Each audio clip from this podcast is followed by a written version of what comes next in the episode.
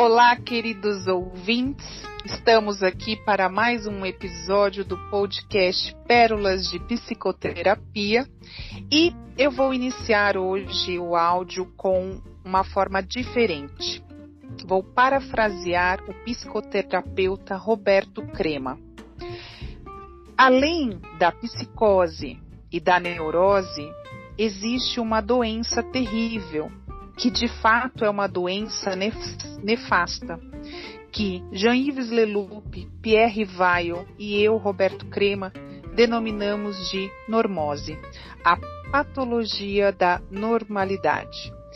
E é com essa temática da patologia da normalidade, da normose, que vamos hoje tratar este podcast do Pérolas de Psicoterapia. Lembrando que nós estamos seguindo as normas da quarentena, então eu estou na minha casa, continuo no meu quadrado, a Sara está lá na casinha dela, todas, to, ambas estamos resguardadas e protegidas, usando até álcool em gel neste momento, só não máscaras, né, Sara? E vamos aqui hoje falar com resiliência, que foi o tema do nosso podcast anterior e que continua reinando a resiliência. E vamos falar sobre o que é normal.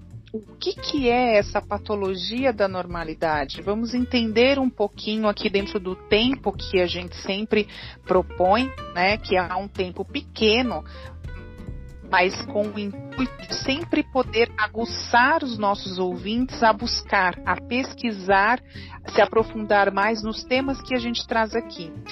Então, Sara, vamos lá, né? A palavra agora com você. Vamos conversar hoje sobre normose.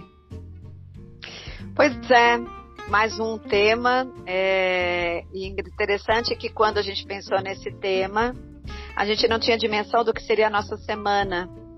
Essa é uma semana que parece que vem muito a calhar esse tema. Uma semana onde todos nós ficamos né, indignados, entendendo que ficar indignado é sim um traço salubre da nossa alma, de não ser indiferente, ou de não ficar engessado a determinadas coisas que acontecem e a gente parece que tende a se acostumar, né? Essa onda de violência, principalmente no, na questão ligada a racismos, etnias, né? É, há muito tempo a gente enfrenta o xenofobismo, né? Como uma maneira no planeta ainda que as pessoas encontram para se proteger dentro de valores engessados e de castas diante do novo, diante do outro, diante do desconhecido, porque a briga entre etnias é o desconhecido que há em mim. Né? Então, é, eu acho que quando a gente vai falar de normose, que no caso é a patologia da normalidade, muitas pessoas estão engessadas naquilo que elas chamam de normalidade, dizendo, mas é normal desde que o mundo é mundo negro ser oprimido. É normal desde que o mundo é mundo, né? As nações se protegerem entre si e, e levantarem entre si uma certa suspeita. Então são valores que vêm de outras gerações e as pessoas meio que se engessaram nisso. É sobre isso que a normose fala, sobre a possibilidade possibilidade, né, que as pessoas acabam criando na sua própria vida de massificarem, de se congelarem, de se desumanizarem e não entrar mais em contato com sentimentos extremamente saudáveis, como indignação, tristeza, luto, a própria alegria, quando é verdadeira, e não aquela alegria que é artificialmente produzida e esperada, porque senão você não se encaixa a um perfil, perfil de bem-sucedido. Então, tudo isso vai entrar em normose, que é bem interessante a gente traduzir, né? O que seria, então, para os leigos ou para quem ainda não tinha tido contato com esse termo, a noção de normose, que significa a patologia da normalidade. O que é normal? Parece que normal é um conjunto de hábitos, de atitudes, né, é, de comportamentos que ganham consenso social, mas que de alguma maneira são patológicos e ninguém percebe. Fazer vistas grossas a desigualdades sociais, né, fazer vistas grossas a injustiças, aonde um ser acha que pode né, é, delimitar o outro, a ideia de que ele é inferior, isso é uma forma de estar engessado dentro de um consenso, muitas vezes, de algumas comunidades sociais espalhadas aí pelo mundo e pela vida. Então, a normose. Se você está em estado de normose, você está dentro desse engessamento e você perde o olhar de indignação, o olhar de né, é, surpresa, de perceber que existe algo errado nisso. Então é sobre isso que a gente vai tentar falar hoje. Né? E óbvio, 30 minutos sempre é, nos limita, mas a gente vai deixar essa inspiração aí para todos que nos acompanham. Agora, o termo normose, ele nasceu de alguns pensadores, né, Vivi? Exato, então, claro. Nós estudamos algumas é, linhas é. ligadas à transpessoal e a normose é, foi traduzida ou trazida como um termo a partir desses estudos de alguns filósofos e psicólogos que trabalham dentro dessa linha na transpessoal. Você conhece esse pessoal, Vivi? Opa. Ele é íntimo nosso, né? Sonho com eles, com eles todas as noites. Recebo recados deles todas as noites. Bom, é, a, o termo normose ele, ele veio criado pelo Jean-Yves Leloup, já lá na França, ainda na França, porque o Leloup ele transita muito entre França e Brasil. É, e há, há, muitos anos, né, ele trouxe essa, é, essa, esse termo da normose. É, é, Pierre Weil estava pesquisando sobre esse tema porque ele, em cunho pessoal, ele foi se começando a perceber essa questão da, do que, que era normal, né? O que, que é essa questão de, de naturalizar certas coisas que não são naturais? E aí, quando ele foi buscar referências, ele se deparou com esse termo criado por Leloup. E aí ele se deparou também que foi, ele diz que foram duas surpresas, né? Leloup, que era conhecido dele, chegado dele, né? É, trazendo esse tema, e, esse tema e aqui no Brasil o Roberto Crema. E, e aí os três, inclusive, é, escreveram um livro que chama Normose, a Patologia da Normalidade. É um livro é, meio que técnico, mas ao mesmo tempo que pode ser até acessível né, para, a, a, para os leigos da psicologia, por exemplo. Né? Então seria interessante, fica aqui como uma indicação de é leitura. Vivi? Repete o livro, porque às vezes é interessante como indicação para o pessoal. Sim, sim. O nome é Normose, a patologia uhum. da idade. E aí é do Jean-Yves Jean Leloup, Pierre Weil e Roberto Crema. São os três autores, tá? É, e assim, a normose, ela se torna epidêmica em períodos históricos de grandes transições culturais, quando que o que era normal subitamente passa a parecer absurdo ou até desumano. Então, a normose ela nem sempre existiu e ela nem sempre vai existir.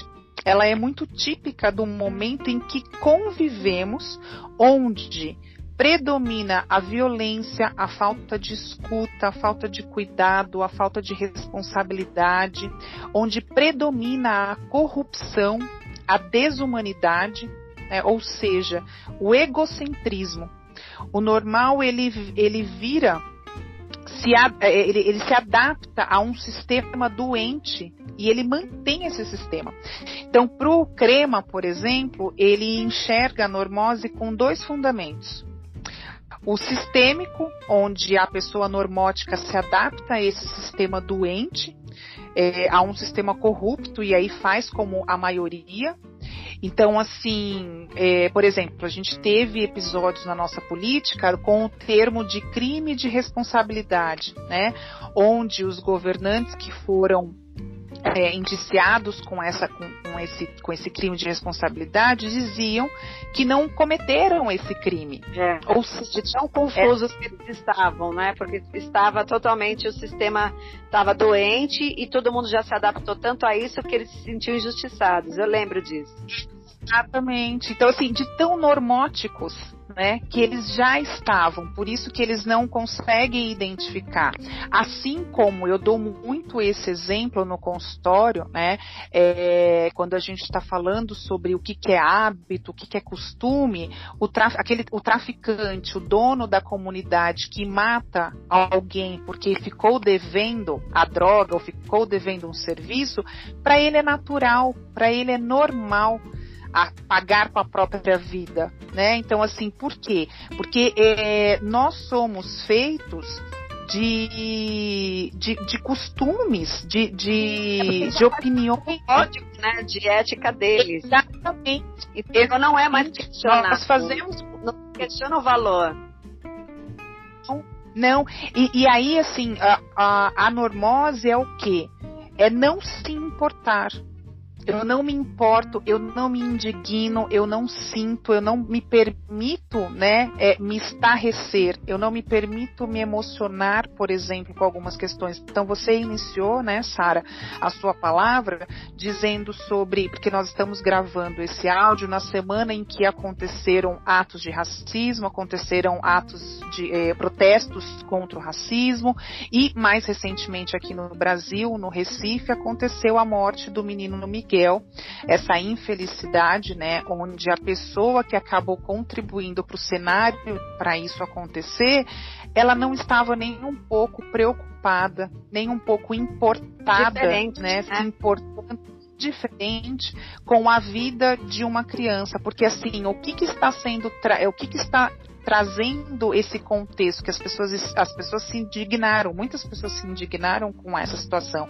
é, questionando o seguinte: estamos em quarentena e a empregada precisou ir trabalhar e por estar em quarentena, escolas fechadas, não ter ninguém para poder cuidar do filho, porque estamos em quarentena e em distanciamento social, ela teve que levar o filho ao, ao, ao, ao trabalho. E aí a própria mãe disse, né? Ela confiou várias vezes os, os filhos dela a mim e eu cuidei. Quando eu precisei uma única vez confiar o meu filho a ela, ela não teve o mesmo cuidado. Então, isso é normose. E aí a gente se percebe que estamos já em normose na questão do ter. Então, assim, eu tenho o tempo todo que ter eu sou engolida na cultura do ter. E aí, de novo, eu não estou olhando para quem eu sou, para o meu ser. Eu enterro a minha vocação, enterro os meus talentos e aí entro nesse caminho da normose, onde você comentou da desigualdade social, onde eu começo a naturalizar que tá tudo bem eu ter muito mais dinheiro, eu ter muito mais posses, eu ter muito mais coisas materiais do que você que não tem nada. Inclusive até antes da gente falar aqui, né, Sara, iniciar, você estava até trazendo um estudo que sociólogos, acho, fizeram com índios, né, que trouxeram para a cidade e levaram em alguns lugares. Então, depois, se você puder trazer isso para contribuição, seria interessante. É, mas voltando ao episódio aí desse menino, né, desse garoto, se a gente pensar para poder entender um pouco que a normose poderia estar interferindo aí no olhar que culminou na tragédia, pensa a normose como um, um estado onde a gente fica petrificado, massificado em determinados valores, e um deles é a diferença social tirando das pessoas, inclusive, a humanidade. As diferenças sociais, nesse sentido, e pegando um exemplo trágico desse garoto, que para mim é um cordeiro em sacrifício para despertar aquilo que já está aí no coletivo, de que não dá mais, para que a gente prossiga com os mesmos valores ou com as mesmas indiferenças.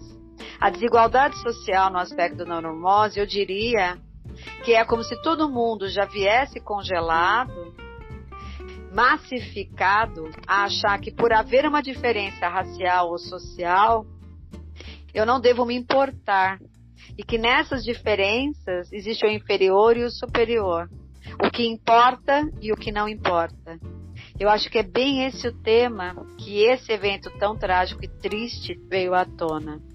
Uma pessoa de classe social privilegiada não identifica naquela criança um ser tanto quanto ela, um ser tanto quanto os filhos dela.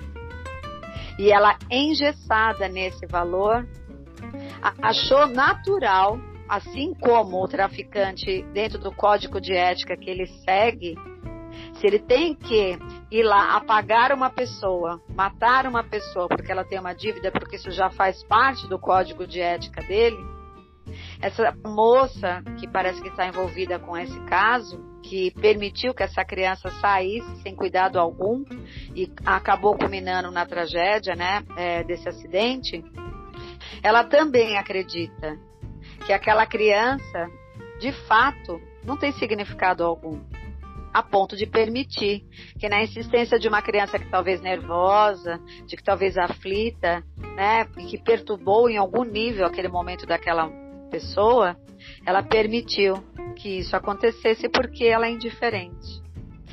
Então, assim, é, olha o quanto a normose é um perigo, porque mantém as pessoas dentro de situações muito trágicas, muito pesadas, e elas estão o tempo todo ali, alienadas e de alguma maneira cegas.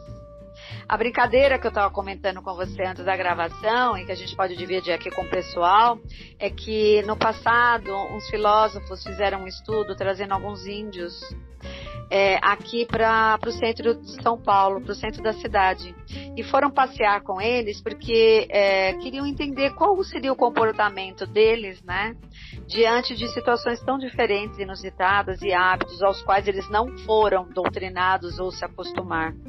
Então, eles levaram eles para um shopping center e, ao entrar no shopping center, observaram o comportamento, né? Para ver o que, que eles achariam daquele lugar, daquela situação nova, que não faz parte da realidade deles desde que eles nasceram. E, na medida que eles entraram no shopping center, eles ficaram indignados, claro, né? Com a com a arquitetura, com o ambiente, uma coisa muito diferente, mas eles começaram a ficar é, no estranhamento em relação ao porquê de tantos espelhos. Haviam muitos espelhos dentro desse shopping center. E aí um deles perguntou: por que tantos espelhos vocês têm dentro do shopping, né? Se na verdade você fica olhando o tempo todo para você e isso impede às vezes que você enxergue as pessoas que estão ao seu redor. Num outro momento, foram pro Mercadão Municipal, um lugar que a gente sabe que é um lugar de fartura, de muita comida, né? De frutas exóticas, enfim. Ao chegarem nesse ambiente, eles tinham a expectativa de entender o comportamento e quando eles chegaram lá, eles de fato ficaram surpresos com tanta concentração de comida por metro quadrado. E por outro lado, haviam crianças e muitos pobres que de alguma forma estavam revirando lixos, que é uma realidade que quem nunca viu. Só que a gente vê o tempo todo. E eles ficaram passados, muito chocados de ver crianças pegando comidas estragadas dos lixos. E disseram: se tem tanta comida e tanta fartura, por que permitem que essas pessoas se alimentem de comidas estragadas já, né, ou que estão dentro do lixo? E não quiseram ficar mais, porque a tristeza abateu, a pureza do sentimento dessa, desses índios que estavam ali em passeio, eles pediram para ir embora.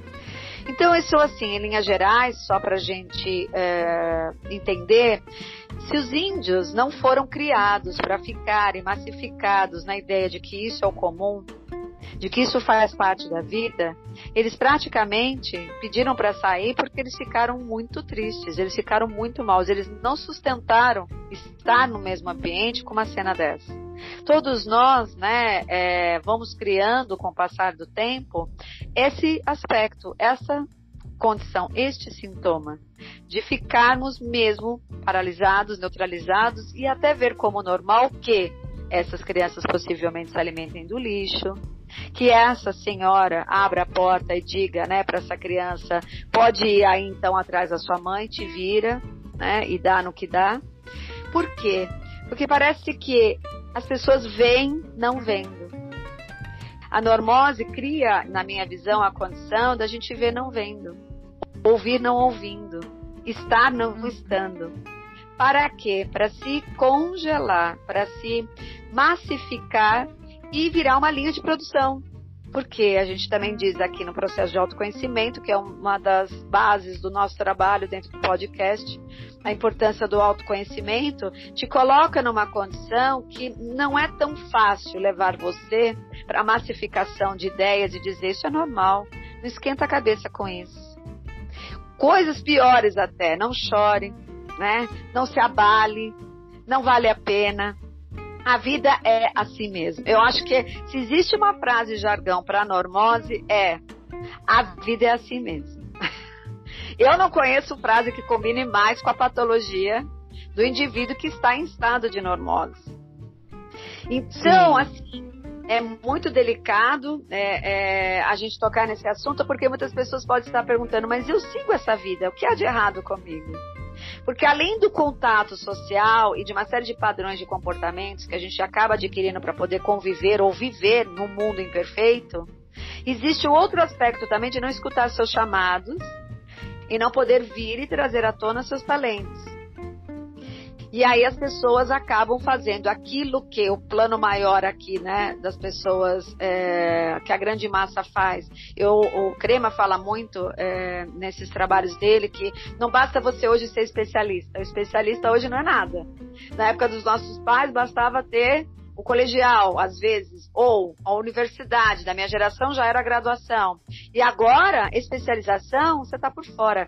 Mas mentes brilhantes não estudaram cursos não fizeram né, determinadas formações. E aí? Eu vou, de alguma maneira, achar que só um único critério pode me dizer quem eu sou?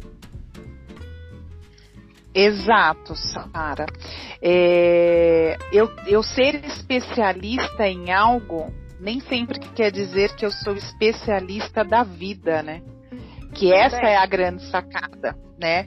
E aí o crema ele traz que assim, o normótico é aquele que não investe no território da alma.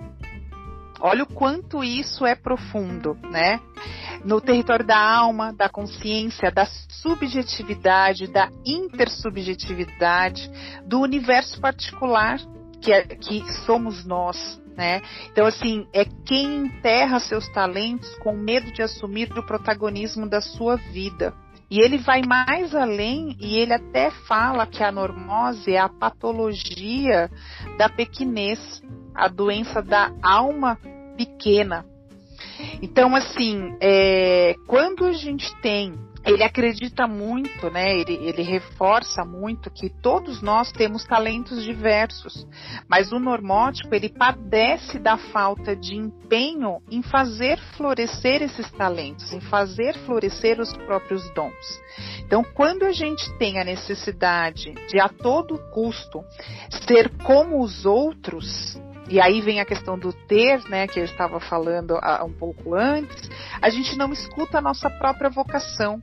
Porque a gente tem esse medo de ser protagonista, a gente tem um medo de pegar a, uma, uma caneta própria e escrever a própria história, a próprio punho.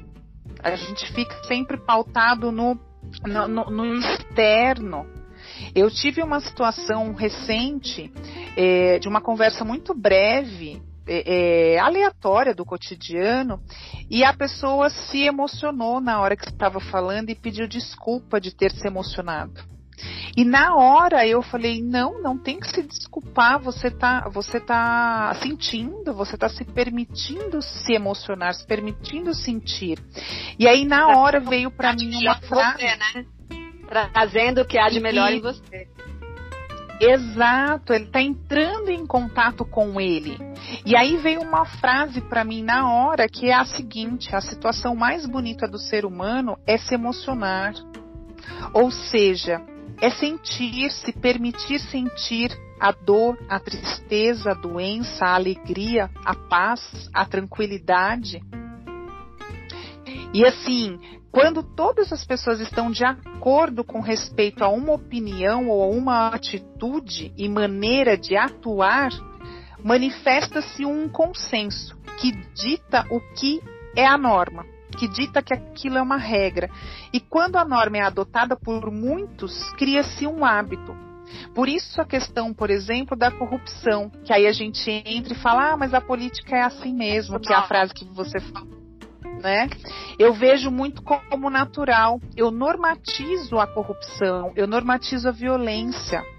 Ah, mas é natural. Então, ah, o negro morreu, mas quantos negros já não morreram na humanidade desde que a gente se conhece, né? Desde que o mundo é mundo? Quantas crianças já não morreram? O Rio de Janeiro, por exemplo, se naturalizou, se normatizou, infelizmente, por balas perdidas. Por crianças, inclusive, morrendo por balas perdidas, pessoas inocentes que estavam muitas vezes em lazer ou estudando, né? Virou então, normal. Assim, virou normal. E a gente não falou, né? É, é, a gente não falou a etimologia da palavra hoje, né, Sara, logo no começo. É, a, a, a, etimologia da palavra normal, ela vem do latim norma, que fala assim mesmo, né, norma, e que quer dizer esquadria. Sabe aquela, aquela ferramenta que carpinteiro usa, que pedreiro usa, que é aquela régua para deixar certinho? E aí quer dizer norma mesmo, quer dizer regra. Então, assim, eu estou, tem a. Eu estou Sim. Exatamente. Eu estou entendendo que ser corrompido, que faltar com a ética, que não, que não olhar o outro, que não me importar com o outro, virou uma regra na minha vida.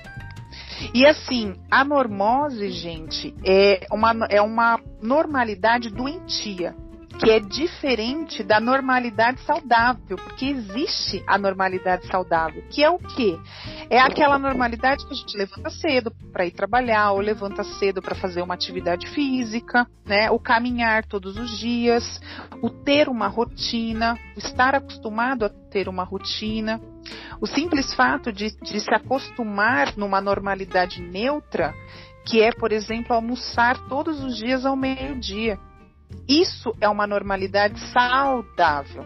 Nós estamos aqui batendo na tecla na normalidade doentia.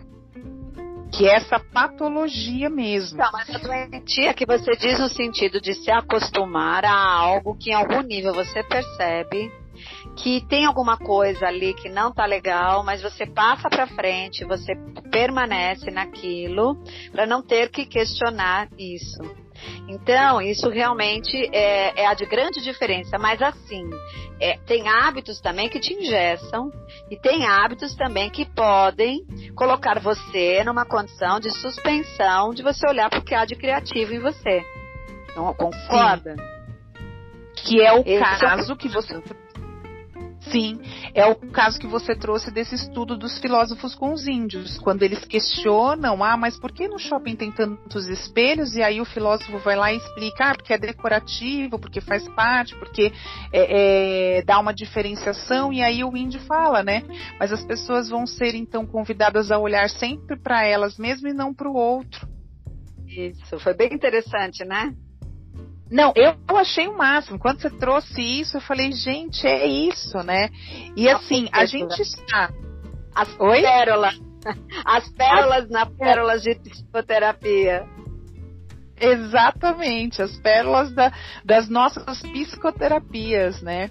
E assim, Sara, estar consciente dessa realidade poderá facilitar uma profunda mudança na visão e na consideração de certas opiniões, hábitos e atitudes comportamentais consideradas normais e naturais por mentes desatentas e adormecidas.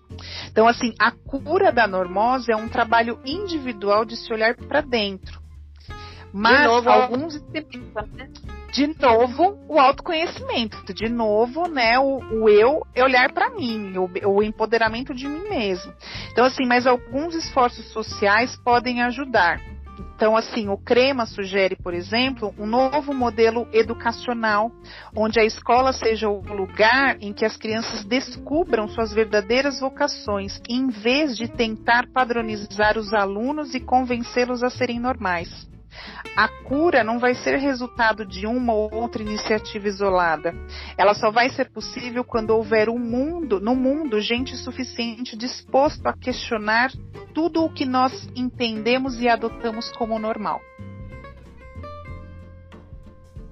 Nossa, eu acredito eu que... que... É, né? Tá completo, porque na verdade, assim, se você adormece, se você é, de alguma forma fica de acordo com o caminho que as pessoas te levam, você deixa de se perguntar o que, que você acha disso? O que, que você sente diante dessa experiência, dessa situação? E essas perguntas também são instigadas quando você está no seu processo de autoconhecimento. Você se propõe muitas vezes a sair do seu mundo normótico e vai para uma análise, por exemplo, você vai ser confrontado nessa realidade que você está trazendo, mas não porque você vai ser criticado por ter a vida que tem. É para poder sair da tua vida, olhar lá de fora e ver e analisar e perceber, ampliar a tua visão, se é dessa forma que você gostaria de estar ou você está por normose. Eu acho Exato. que é isso que a gente tem que trazer hoje, né? Eu acho que acredito que essa seja a nossa contribuição e só para encerrar mais um tiquinho, é preciso sair da ilha para se enxergar a ilha. Não é mesmo? Já dizia aí Saramago. Então, assim, é preciso sair da gente e entrar na gente para se enxergar, para se conhecer. E ouvintes, o que é normal para vocês? É, é e eu quero terminar também falando de duas frases que eu acho que são importantes. No caso, uma, uh, o Jung, ele falava uma coisa que tem tudo a ver com isso, apesar de ele nunca ter adotado esse termo, né? Que esse termo é mais contemporâneo a ele. Jung dizia: hum. só os medíocres buscam o ser normais. E a outra frase, né, é do Crema. E ele pergunta: qual foi a última vez que você fez algo pela primeira vez? Então, dessa maneira, eu gostaria de agradecer novamente a oportunidade, mesmo na pandemia, a gente usando ferramentas. Eu sei que esse áudio está prejudicado, mas eu espero ter deixado aqui momentos de reflexão para uma série de pessoas que já nos acompanham. Né? É, quero agradecer então essas pessoas que têm nos prestigiado nesse trabalho e de alguma maneira gostaria de pedir para que vocês tivessem um pouco de paciência e resiliência nesse momento de quarentena e entendesse que o nosso áudio está prejudicado, mas ele não deixa de levar a todos a nossa mensagem. Então, essas seriam minhas palavras hoje. Exatamente, Sara, concordo com você. É, nós estamos priorizando continuar compartilhando as reflexões, os conhecimentos, né, aquilo que a gente acredita que faz parte da construção do autoconhecimento do indivíduo. Então, continue nos acompanhando e obrigada por mais esse Pérolas de Psicoterapia. Até a próxima. Beijos.